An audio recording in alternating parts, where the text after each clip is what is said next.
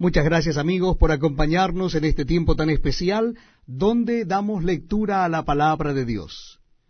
Lo estamos haciendo en el Nuevo Testamento y en esta oportunidad es la carta a los Hebreos.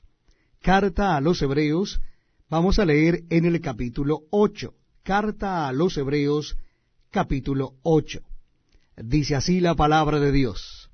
Ahora bien, el punto principal de lo que venimos diciendo es que tenemos tal sumo sacerdote, el cual se sentó a la diestra del trono de la majestad en los cielos, ministro del santuario y de aquel verdadero tabernáculo que levantó el Señor y no el hombre.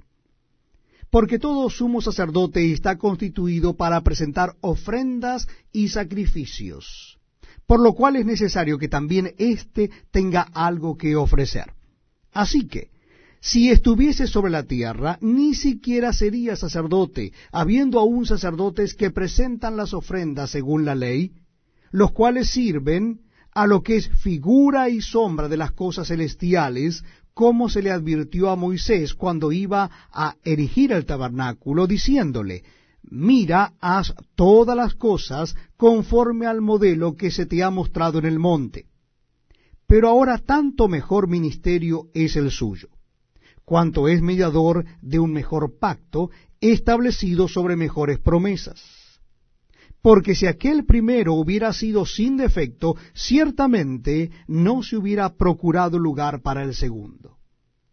Porque reprendiéndolos dice, He aquí vienen días, dice el Señor, en que estableceré con la casa de Israel y la casa de Judá un nuevo pacto, no como el pacto que hice con sus padres el día que los tomé de la mano para sacarlos de la tierra de Egipto, porque ellos no permanecieron en mi pacto, y yo me desentendí de ellos, dice el Señor.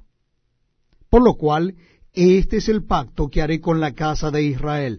Después de aquellos días, dice el Señor, pondré mis leyes en la mente de ellos, y sobre su corazón las escribiré, y seré a ellos por Dios, y ellos me serán a mí por pueblo.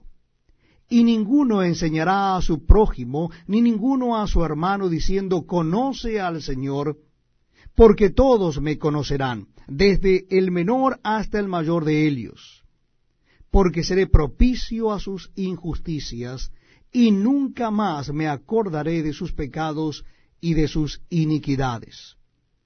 Al decir nuevo pacto,